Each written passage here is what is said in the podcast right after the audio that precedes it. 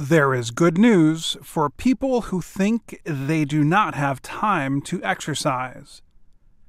A group of researchers from a university in Canada recently published a study that says short bursts of high intensity exercise are good for you.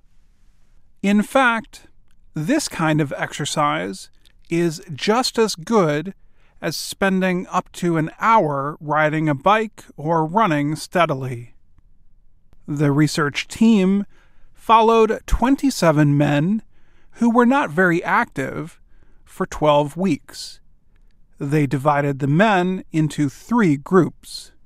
One group did short, intense workouts on a bicycle three times a week. Another group rode a bicycle for about 50 minutes three times a week. A third group did nothing. The researchers found something they did not expect. The group that exercised for only 10 minutes each session was just as healthy after 12 weeks as the group that exercised for 50 minutes each session. That is because of the way the researchers organized the workouts.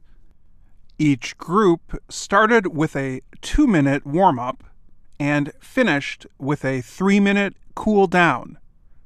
But in between, the high intensity group sprinted for 20 seconds, followed by a two minute recovery period. They did three sprints for a total of 10 minutes of exercise. This kind of exercise is known as interval training. The lead author of the study says interval training is both time efficient and effective. I'm Dan Friedell.